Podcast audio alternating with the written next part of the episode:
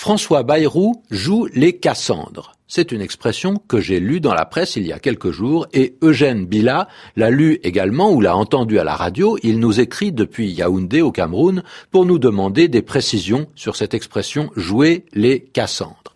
Alors, François Bayrou s'est prononcé contre la taxe carbone. Il est contre la taxe carbone, il dénonce son côté injuste et il imagine, il prédit qu'elle ne sera pas efficace. Que veut dire la presse en disant qu'il joue les Cassandres? Ça veut dire que il a peut-être raison, mais personne ne va le croire. On le laisse dire, mais il n'est pas convaincant. C'est bien ça, jouer les Cassandres. C'est imiter Cassandre, faire comme Cassandre. Mais souvent, c'est cette expression qu'on entend, jouer les Cassandres. Alors, qui c'est cette Cassandre?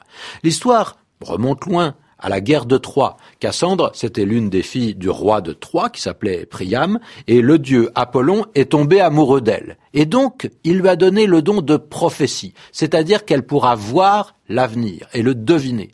Seulement Cassandre ne veut pas d'Apollon. Elle le repousse, elle ne veut pas de son amour, et le dieu ne peut pas retirer à Cassandre le don qu'il lui a donné, mais quand même, il est très vexé et très en colère donc il va lui jeter un sort terrible, elle dira la vérité sur l'avenir, d'accord, mais personne ne la croira.